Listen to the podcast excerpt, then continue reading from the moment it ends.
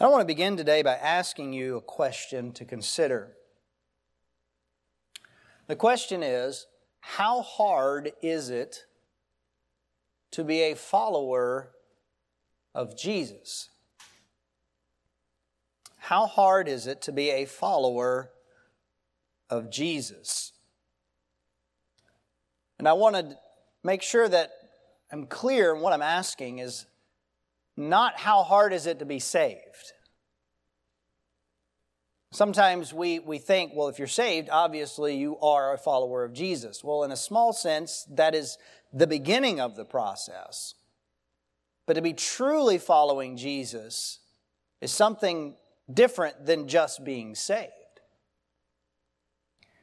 I'm a, a little bit concerned that sometimes, in an effort to persuade people to accept Christ as their Savior, which we ought to do, that we can sometimes mistakenly give people the idea that there's no cost or commitment involved in being a disciple of Jesus. And we can inadvertently paint a very one sided picture of what being a Christian really is. Being a Christian, in reality, is not easy. And in fact, for us, in and of ourselves, it's impossible. That we without doing what God has told us to do and submitting to God, are not capable of being a true disciple of Christ in and of ourselves. In the Lord's ministry here on earth, it wasn't long before a number of people began to flock to the Lord Jesus Christ to hear his preaching and teaching to see the miracles that he did. And at times, crowds would gather by the thousands to listen to him. And most people would equate those crowds with success and say, well, Jesus obviously was, was uh, successful in what he was doing because look how so, so many people were, were following him. But on a couple of different occasions, Jesus said some things that were designed to thin the crowd. To communicate to people that, hey, if you're going to follow me, it's going to be kind of tough. And you need to understand what is involved. And in Mark chapter 8, we find one of those instances where Jesus just gets very honest to make sure people understood all that was involved in being a follower of Christ. Look with me down at verse number 34. We'll read from there to verse number 38, the end of the chapter. Mark chapter 8, verse 34.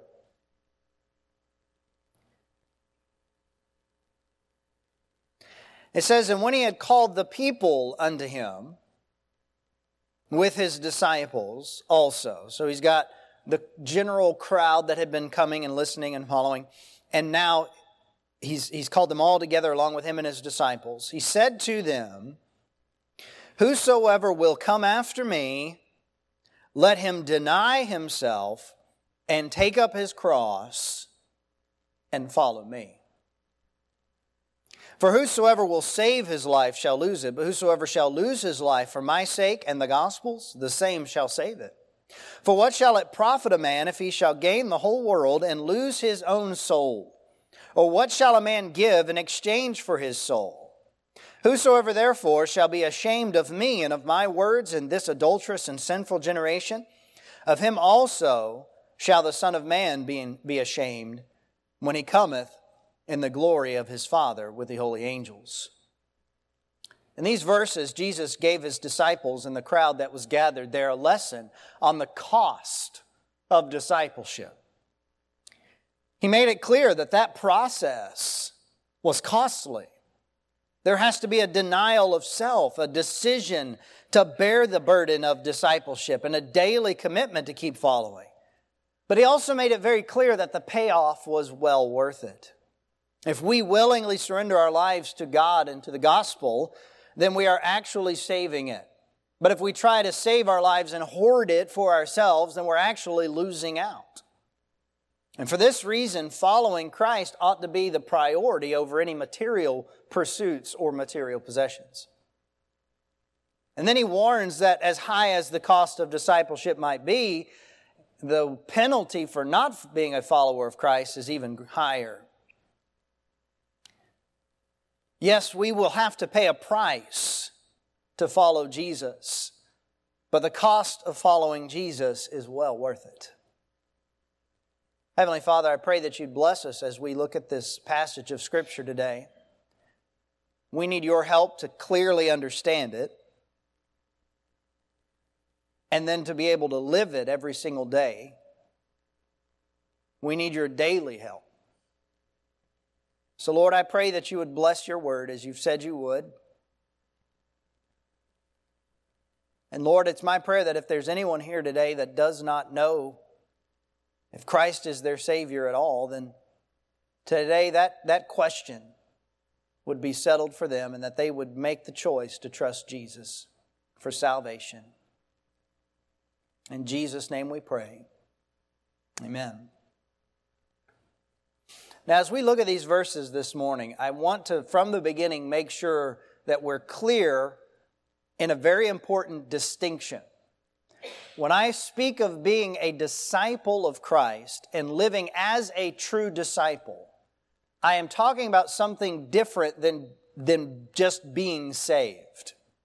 I do not want you to get the impression that salvation comes from some work of our own, that by doing certain things that we earn our salvation. That is not the truth. The truth is salvation is by grace through faith alone. When I speak of being a true disciple of Christ, what I'm talking about is living as a true Christ follower. It is possible to be saved and not act like it. And so, what we're going to see today is that to act like a true Christian, to be a true disciple of Christ, is going to cost you something, but it is well worth it. Number one, let's notice the process of discipleship that Jesus lays out in verse number 34. Now, again, there's a large crowd gathered here. We don't know exactly how many, but it very easily could have been in the thousands. Could have been a lot of the people left uh, from earlier in the chapter that he had fed. There were 4,000 at that time, we know. And so there was a, a significant crowd that was gathered here. And as you think about Jesus again in his earthly ministry, oftentimes he had these big crowds. You put yourself in Jesus' position. You've been working hard to communicate truth to people, and now people are beginning to listen. Our temptation would be to say or to do whatever we need to do to make sure that we keep all of these people around. So when Jesus makes this statement, this proclamation in verse 34, there's, a, there's an aspect of it that just seems a little odd to us. Because he looks at this, this large crowd and he says, Whosoever will come after me, yeah, that's what we're wanting, people to be followers of Christ, right? Let him deny himself and take up his cross and follow me. Now, that right there, just to most people, does not sound like an appealing proposition.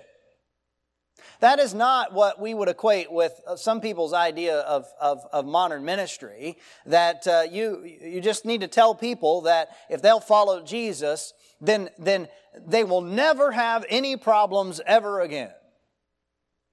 A lot of what is popular today in Christianity is actually a false notion that if you just call yourself a follower of Jesus, well, then life will be perfect. You'll have all the money that you need. You'll never have any problems in your relationships. Your job will always be outstanding and everything will just be absolutely perfect. And while that might sound nice, it's not true. And Jesus said to this crowd, if you want to follow me, here's what you need to do. First of all, deny yourself. Second of all, take up your cross. And third, follow me. Let's think about this process. First of all, he says that the process of discipleship involves a denial. A denial. He says you have to deny yourself. What exactly does that mean? Obviously, denying yourself is essential to be a disciple of Christ because that's the very first thing he says. If you want to follow me, here's what you have to do start by denying yourself.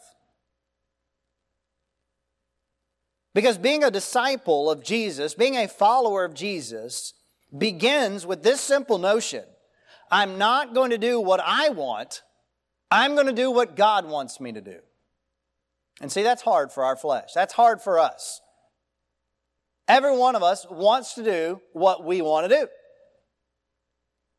Every one of us bristles at the idea of other people telling us what to do. We want to figure out what we want in life and we want to pursue that and we want to, our pleasure, our happiness, our success. That's just our natural tendency. But denying yourself means not allowing your wants, your comfort, your pleasure, or your preferences, or your understanding, or anything about you to influence your decisions any longer. It means that you say no to you and yes to God in every circumstance. That's where discipleship starts. It's not being consumed with what you want and what pleases you. It's being consumed with what God wants and with what pleases God. We have a lot of good illustrations of this in the Bible. One of them is Moses in the Old Testament. He's a great example of someone who denied himself so that he could follow God. In Hebrews 11, we read in verse 24 By faith, Moses, when he was come to years, refused to be called the son of Pharaoh's daughter, choosing rather to suffer affliction with the people of God than to enjoy the pleasures of sin for a season, esteeming the reproach of Christ greater riches than the treasures in Egypt, for he had respect unto the recompense of the reward. Remember, Moses was rescued from the river by Pharaoh's daughter, and he was raised as a prince in Egypt. But when he got to be an adult, there came a point in his life where he made a decision to deny himself the pleasures, the prestige, the wealth, all that the world had to offer him as his rightful possession, being a prince of Egypt. He chose to deny that so that he could follow God, so that he could identify with God's people. He went from being one of the wealthiest people in the world to being a nobody and owning almost nothing. Now, that is truly denying yourself. But he did that because he understood that even the reproach that comes by being aligned with Christ, by being associated with God, even the reproach of that is a greater wealth than all the wealth that the world could offer. For you and I to be a true disciple of Christ, we have to deny ourselves the desires that we might have in order to do what God wants us to do. And for every Christian, that very first denial that we must make comes at the point of salvation. To be a disciple of Christ, you must first of all be saved. Salvation is simply when you recognize, first of all, that you're a sinner. And because of your sin, you deserve to be punished for that sin. God says that the punishment for sin is death and hell for all of eternity. You recognize that, you acknowledge that, you agree with God about that. That's step number one. And then you make a choice that you're not going to try and solve the sin problem yourself through your own works, but instead you're going to trust in what the Lord Jesus Christ has done for you. The message of the gospel is that simple truth that Jesus died on the cross, was buried, and rose again for our sin and that if we place our faith in Him, He will save us. He will give us eternal life. And that we cannot save ourselves.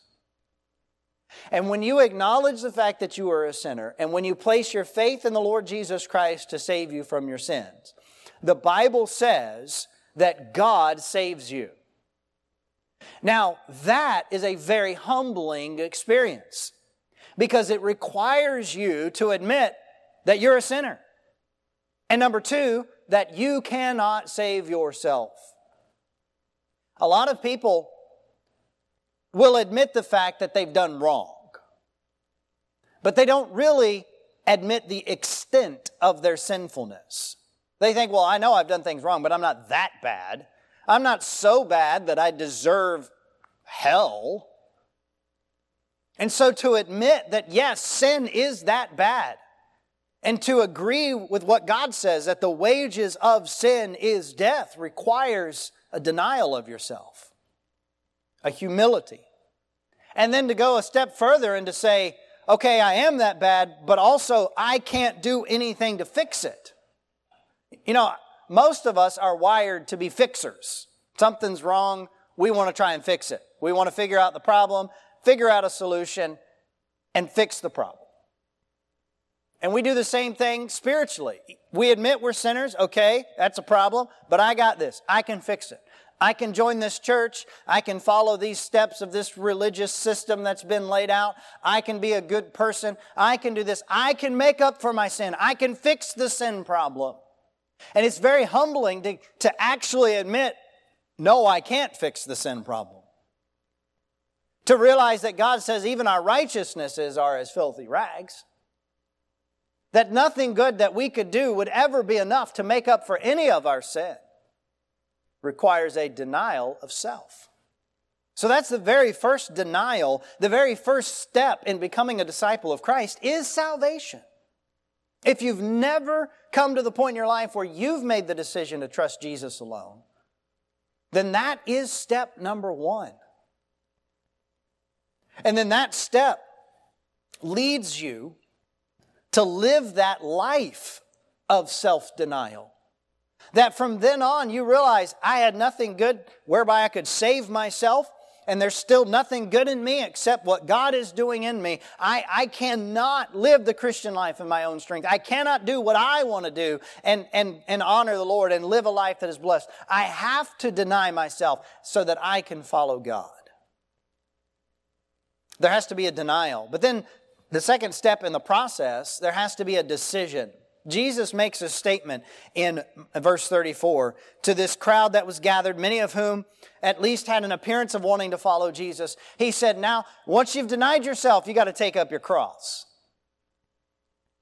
Now, we read that and we immediately associate that idea with what Jesus would later do, dying on the cross for our sins. We see that there's a picture there. But put yourself in Mark chapter 8 for the people that hearing this for the first time. Jesus had not yet died on the cross. The cross was a means of execution.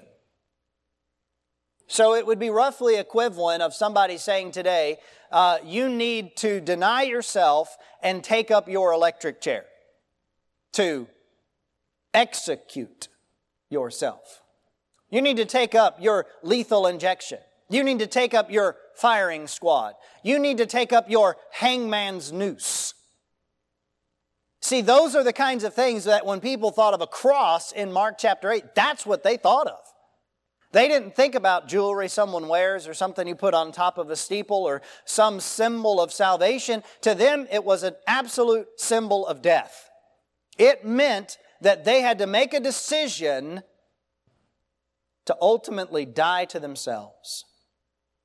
And they had to take up that cross. That was an act of decisiveness that Jesus was calling them to. And being a true disciple of Christ is a decision that you must make. It's a choice. It's not something that happens on accident. It is something that you must choose to do. In another passage where this same story is related, it says, Take up thy cross daily. We'll get to that in just a minute. The aspect of a regular commitment to this, but it is a decision that we must make. You see, when you trusted Christ as your Savior, at that moment, Jesus set you free from sin. He gave you liberty. You are no longer a slave to sin. He set you free. But some people misunderstand what that freedom means. Some people misconstrue the freedom, the liberty we have in Christ as the liberty to do whatever we feel like doing. But it's not. Liberty in Christ is not the freedom to do whatever we want to do. Liberty in Christ is the freedom to serve God with our lives. Before salvation, we couldn't do that because we were slaves to sin. But once Jesus set us free from sin, we have the ability to serve God with our lives. Romans chapter 6, verses 11 through 13 says, Likewise, reckon ye yourselves to be dead indeed unto sin, but alive unto God through Jesus Christ our Lord. Let not sin therefore reign in your mortal body, that ye should obey it in the lust thereof. Neither yield ye your members as instruments of unrighteousness unto sin, but yield yourselves unto God, and those that are alive from the, the, dead, and your members as instruments of righteousness unto God. When we combine the idea of denying ourselves and this decisiveness about dying to self, what we end up with is the biblical idea of surrender. Neither yield ye yourselves as instruments of unrighteousness, but yield yourselves to God. To be a true disciple of Christ, you must be totally surrendered to God. Romans 12, I beseech you therefore, brethren, by the mercies of God, that ye present your bodies a living sacrifice, wholly acceptable unto God, which is your reasonable service. You know, the thing about a sacrifice, a literal sacrifice on an altar, it has no will of its own. It has no will of its own. And what God says to all of those who would follow him is that if you're going to be a true follower of Jesus, then you cannot have a will of your own. You say, Well, I want to do this and this with my life, and so I'm going to get Jesus to help me. That's not discipleship. Discipleship is when you say, I don't want to do anything with my life except what God wants me to do. That's true discipleship. And that is a decision, a choice that you must make. And it is, again, entirely possible to be saved and on your way to heaven, but living a life of selfishness and a life of stubborn rebellion against God and saying, No, I'm going to do what I want to do, and not living a life of surrender. What you must understand, as we'll see later in this passage, that is that it's not worth it to live that kind of a selfish, stubborn life. Only the life of surrender to God is truly worth it. There must be a denial, there must be a decision. And then, number three, in the process of discipleship, there has to be a daily commitment. Jesus said in our text here, Take up his cross and follow me. That's a, a present tense kind of thing. Every moment of every day, this is what you're doing. You are following Christ. What does it mean to follow Christ? Well, it's kind of like when we were kids and we played follow the leader on the playground. When you play follow the leader, one child is the leader and they go around the playground and they'll go up the steps and down the slide and across the monkey bars and run around in circles and everybody following behind them is supposed to mimic them and do whatever they do. Up the stairs, down the slide, across the monkey bars, around in circles, whatever it is, you're following the leader, you're mimicking them and all that they do. Following Christ means that you're mimicking Christ. You're living like Christ would live saying the things he would say, doing the things he would do, thinking the things he would think. That's what it means to be a follower of Christ. We get kind of confused today because in our day and age we have social media and uh, you can go online and you can follow people online. And all that means is, is that basically if they post something new, you'll get an alert. we say, well, I'm a follower of so and so. That is not the same as being a follower of Jesus. Being a true follower of Jesus means you're mimicking him in all that he does. And that is something that we must do daily. Daily. Consistently. You see, the, the, the decision is made at a point. I'm going to follow Jesus. But that decision has to be managed. Because every single day you're going to be tempted to go back on that. You're going to face new challenges and new temptations every single day. And you have to consciously choose I'm not going to do this because I'm denying myself and I'm following Christ. I'm not going to do what I want to do. I'm going to do what God wants me to do. You have to make that decision every single day. But also understand this there's a positive side to this daily discipleship, and that is every single day gives you new opportunities to display Christ's character in your life. You're faced with a challenging situation. A lot of times we think in terms of, I've just got to resist the temptation to give in to sin. And we don't think of it in positive terms of how can I show Christ in my response here? How can I demonstrate Christ's likeness? How can I mimic Jesus in this? So, yes, there's new challenges every day, but there's also with that new opportunities. And that's the exciting part of being a disciple of Jesus. It never gets boring. there's always something. Every season of life presents new twists and new turns, and we get to learn in new ways. How can we, as a follower of Jesus, accurately imitate Him in our life right now. But that's a daily commitment. It's one of those things that it's kind of a two edged sword, in that the longer you go on as a disciple of Christ, some things just become easier because there's more of a habit, if you will, and I'm going to respond this way and not that way. But then the other side of it is, is that over time, you can get kind of too used to it, you know? and you forget to really con- think about and consider what you're doing as a follower of Christ. And that's why every single day we must affirm our commitment to being dead to self and alive to serve God and choose to follow Him in true discipleship.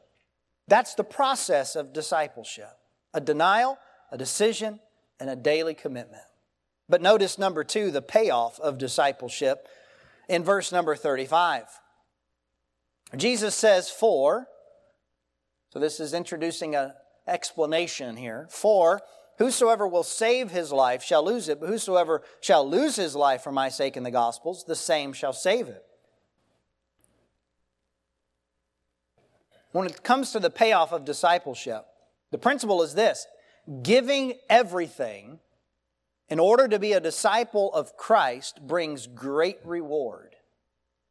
Notice how Jesus explained this. He said, if you save your life, that is for yourself, you're going to lose it. But if you lose your life for God's sake in the Gospels, then you'll save it. And it causes us all to stop and ask the question how am I spending my life? How am I spending my time every single day and thus spending my life? Because how you spend your life will determine how rewarding your life will be. A lot of people just simply waste their lives. Many people spend their time and invest their life in the wrong things. But to us, our life is our most precious commodity. We only get one. We don't get mulligans. We don't get do overs. We don't get to come to the end of our life and say, you know what? I should have done things better. Let me go back and fix it. And we all have this just kind of a natural understanding that, that, that that life is precious. And so, because of that, we tend to be very protective and possessive of it. And I'm not just talking about the fact that we are living, as in protecting our life from death, but, but the fact that what I'm doing with my life, I tend to be very protective of that, very possessive of that. I want to choose what I do with it, and I want to do what I want to do with it. I want to save my life for me. Okay, it's kind of like, you know, if I get uh, a bag of snacks for uh, as a gift from someone, you know, I know that I should be a nice person and share it. Let my family have some and let some other people have some, but that's not what I really want to do with it. You know what I really want to do with it? I want to save it for me. You know? I want to hide the package of Oreos in my closet where nobody can get to it. That's what I want to do with it. And we all have that same tendency with our life. we, we tend to save it for ourselves. I want to do with it what I want to do with it. But Jesus said, if you do that, and thus you're not denying yourself, if you save your life, notice what he says, you're actually going to lose it. You're actually going to lose it. Using the same example of snacks, because I identify with food illustrations very well. I have to laugh at uh, one of my children who's not here because he's at college. I won't tell you which one I'm talking about. He likes soft drinks, Coke. He doesn't drink it very much, but when he does, he likes it. And he's got this weird thing. And I'll tell him I told this, and you can tell him too, but he'll agree with me. Like if he gets a 20 ounce you know, bottle of Coke, he wants to save that Coke as long as he can. So he'll open it up, he'll take a few swallows, and he'll stick it in the fridge. Come back an hour or two later, take a little more, stick it in the fridge. Come back a day or two later. Two weeks later, there's that much Coke in the bottom of this bottle still in the fridge. Now, any rational human being would throw it away because now it's flat and it's just blah, you know? He was saving it, but all of us would say, nah, he really lost it. See, me, I'm going to get the maximum benefit out of it. You know, it's all gone right there. Good, great. I had my enjoyment. So, like that, only in a serious way. When we try to save our life for ourselves, we end up losing it. We end up ruining it. We do not get the maximum reward. It goes stale. It goes flat. It's not a life of satisfaction. It's not a life of meaning. It's not a life of fulfillment. It's ultimately a life that's unrewarding. But in contrast to that, when we give our life for God's sake and for the gospel's, when we lose ourself in God's will and in God's plan and in God's purpose, that's when we truly save it. The reward of our life will be that it is meaningful, that it's fulfilling, that it's satisfying, that it's blessed, that it produces true joy. And it's not going to leave a bad aftertaste like flat Coca Cola will. That's the payoff of discipleship. You know, Solomon found out this sort of thing.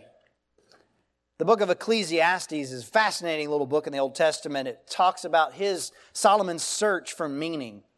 He looked all over the place in all kinds of different ways to find meaning and satisfaction in life.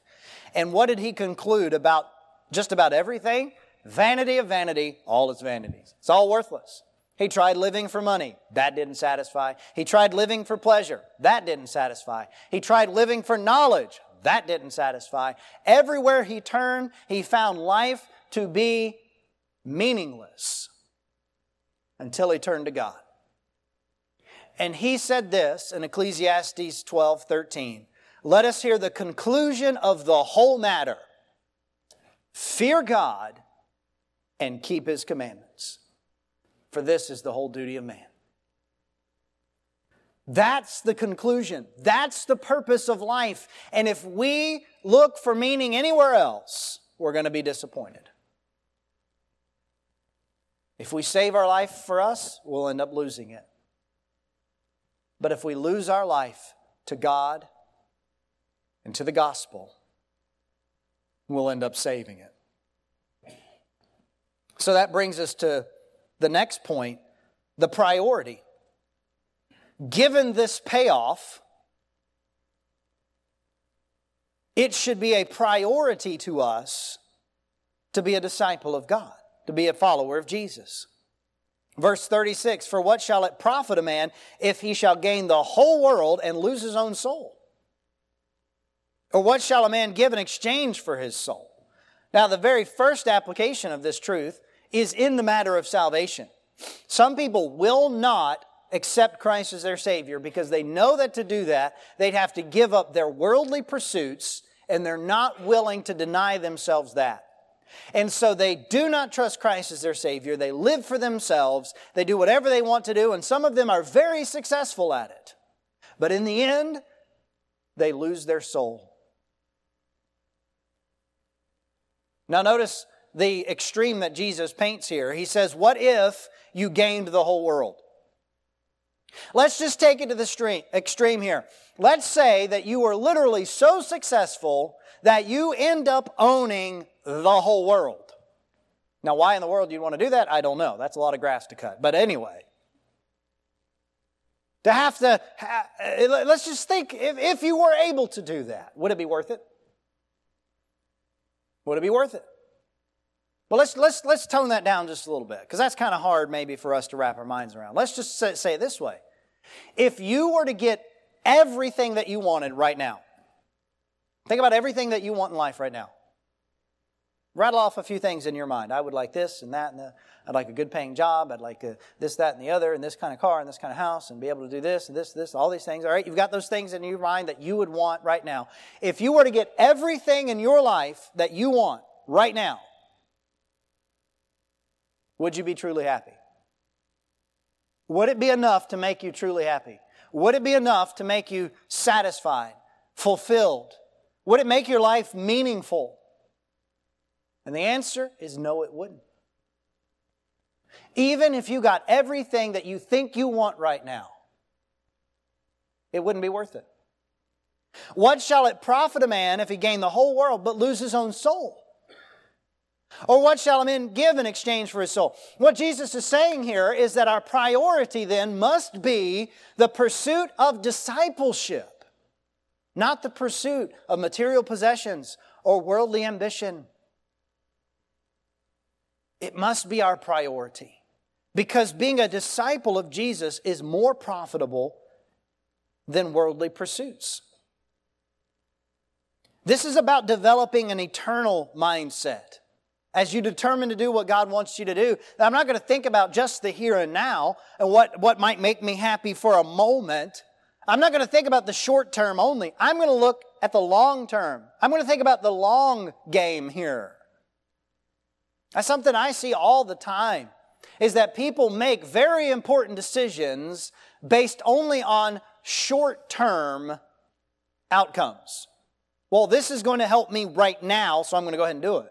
What about a year from now? What about five years from now? What about 10 years from now? Are you even thinking about what's going to come down the road? People are so consumed with just right now. And that's the, by and large, the culture that we live in today. And it's almost enough to make your head spin. Uh, eh, wait, everything is just like right now, this moment, get what you want right now, and then the next moment everything changes. It's just sometimes hard to keep up with. We see it in our in our economy. You know, every year they're coming out with new models of everything. You know?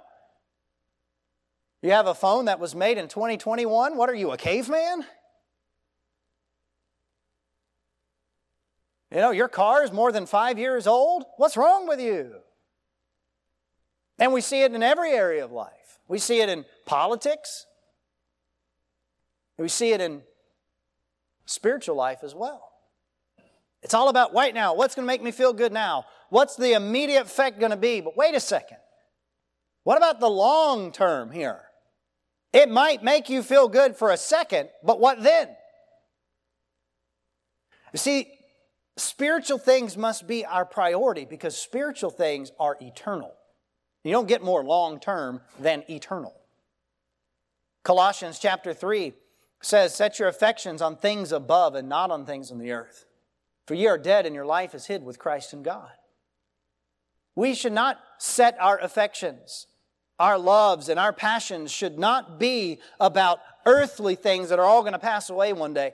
Our loves and our affections and our passions should be about eternal things, heavenly things.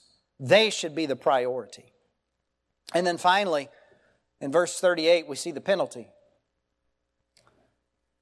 Jesus utters some very strong words here.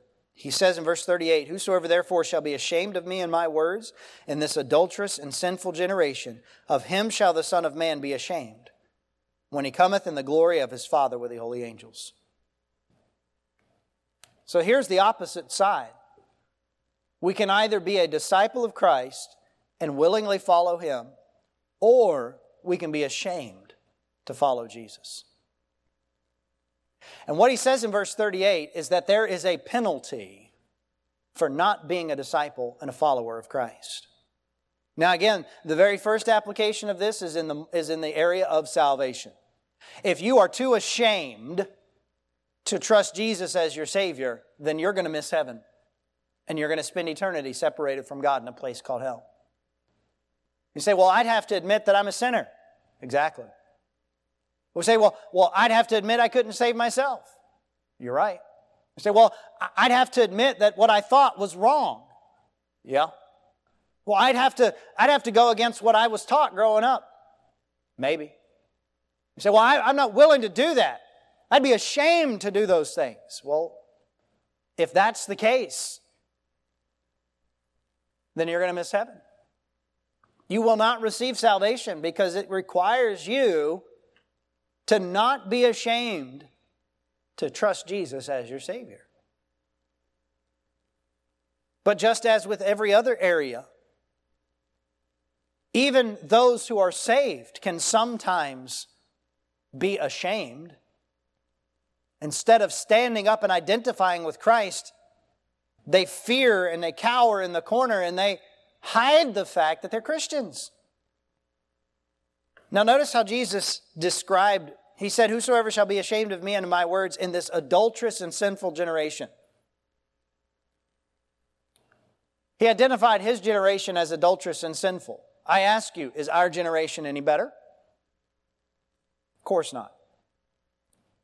That means two things. Number one, it means that the temptation to deny Christ is going to be great. We're going to be pressured to go along with the world, to be silent about what we believe. We're going to be tempted to hide the fact that we're Christians. We're going to be tempted to go incognito, to be camouflage Christians. We're going to be tempted to do that. Because to stand up and identify as a true follower of Christ who believes the Word of God and by the grace of God lives the Word of God is going to put ourselves in a bullseye, going to make ourselves a target of the world's attacks. And so we'll be tempted to say, I'm, I'm, I'm not going to go there. I know I'm saved, I'm good, I'm just going to try and, you know, keep to myself and I don't, I don't want to draw any attention. I don't want any conflict. I don't, I'm just going to do my own thing over here. And while we may not deny Christ with our words, our lives are a denial of Him. But with the adulterous and sinful generation, there also comes a greater opportunity. Yes, there's greater temptation, but think of it this way. With a world as bad as it is, it's never been easier to stand out. As a follower of Christ, it's never been easier to present a contrast because the world has gotten so crazy and the world has gotten so wicked and the world has gotten so sinful that we live in a day and age that if somebody stands up and says, No, I believe a man is a man because he was born that way and a woman is a woman because she was born that way, and the world says, You're a hater. It wasn't too long ago that that was considered science. And see what I'm saying is it's not it, it's not all that hard to have a contrast to the world today because it is so wicked. The opportunity is greater than ever. We can almost approach it this way and say just do the opposite of the world and you'll be on the right track. Now it is more than that. We don't want to reduce it to that overly simplistic summary, but the fact of the matter is, we do live in an adulterous and sinful generation. We have an opportunity to identify with Christ, but if we instead are ashamed, and what does that say about our appreciation for what Jesus has done for us? A Christian who hides the fact that they are a follower of Christ does not have true appreciation for all that Jesus did to save them from their sin. Jesus Christ suffered and died on the cross so that you could be saved from your sin. He was not ashamed of you. In fact, He took your shame and He took mine. And as He hung on the cross in utter humiliation, He did that for you and for me. Can we not at least stand up and say, That's my Lord? I'm a follower of Jesus. Call me whatever names you want to call me. Make fun of me however you make want, want to make fun of me, but I'm a follower of Christ. Can we not do that? Are we ashamed that we are Christians? Are we trying to hide the fact instead of pursuing total discipleship? Just know this that if that is how you are living as a Christian, incognito, hiding the fact that you're a follower of Christ, the price is going to be too high to pay.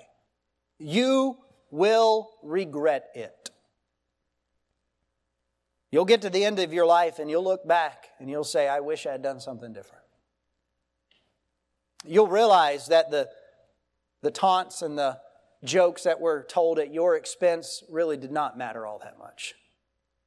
You'll realize that what you thought would make you happy and pursuing your own ends and your own goals really were not worth it. Now, that doesn't mean that Christians who fail to follow Christ fully lose their salvation either. But all that Jesus is saying here in these verses is that if you are saved, then there should be a desire to follow Him and identify with Him.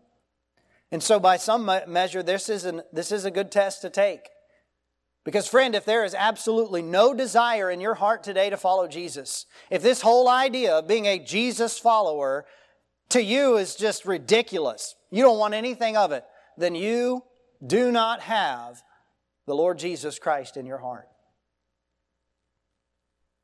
In some measure, to some degree, even if it's so small that it's barely perceptible, but if you are if a child of God, there will be in your heart some desire to follow Him. If there is none, then friend, you need to get saved. You need to trust Jesus Christ today. Paul said in Romans 1:16, "For I am not ashamed of the gospel of Christ, for it is the power of God unto salvation to everyone that believeth, to the Jew first and also to the Greek." 1 Peter 4:16, "Yet if any man suffer as a Christian, let him not be ashamed, but let him glorify God on this behalf." What's the cost of discipleship? It's everything. It's your whole life. You have to give all of your desires, all of your wishes, all of your skills, all of your talents, all of your plans, all of everything to Him. You have to deny yourself. To be a true disciple of Jesus isn't cheap, but it's worth it. It's worth it. Because that's the only way to live a life of meaning and fulfillment and satisfaction that is blessed by God, and ultimately a life that brings Him glory. Don't waste your life living for yourself. Live for God and be blessed.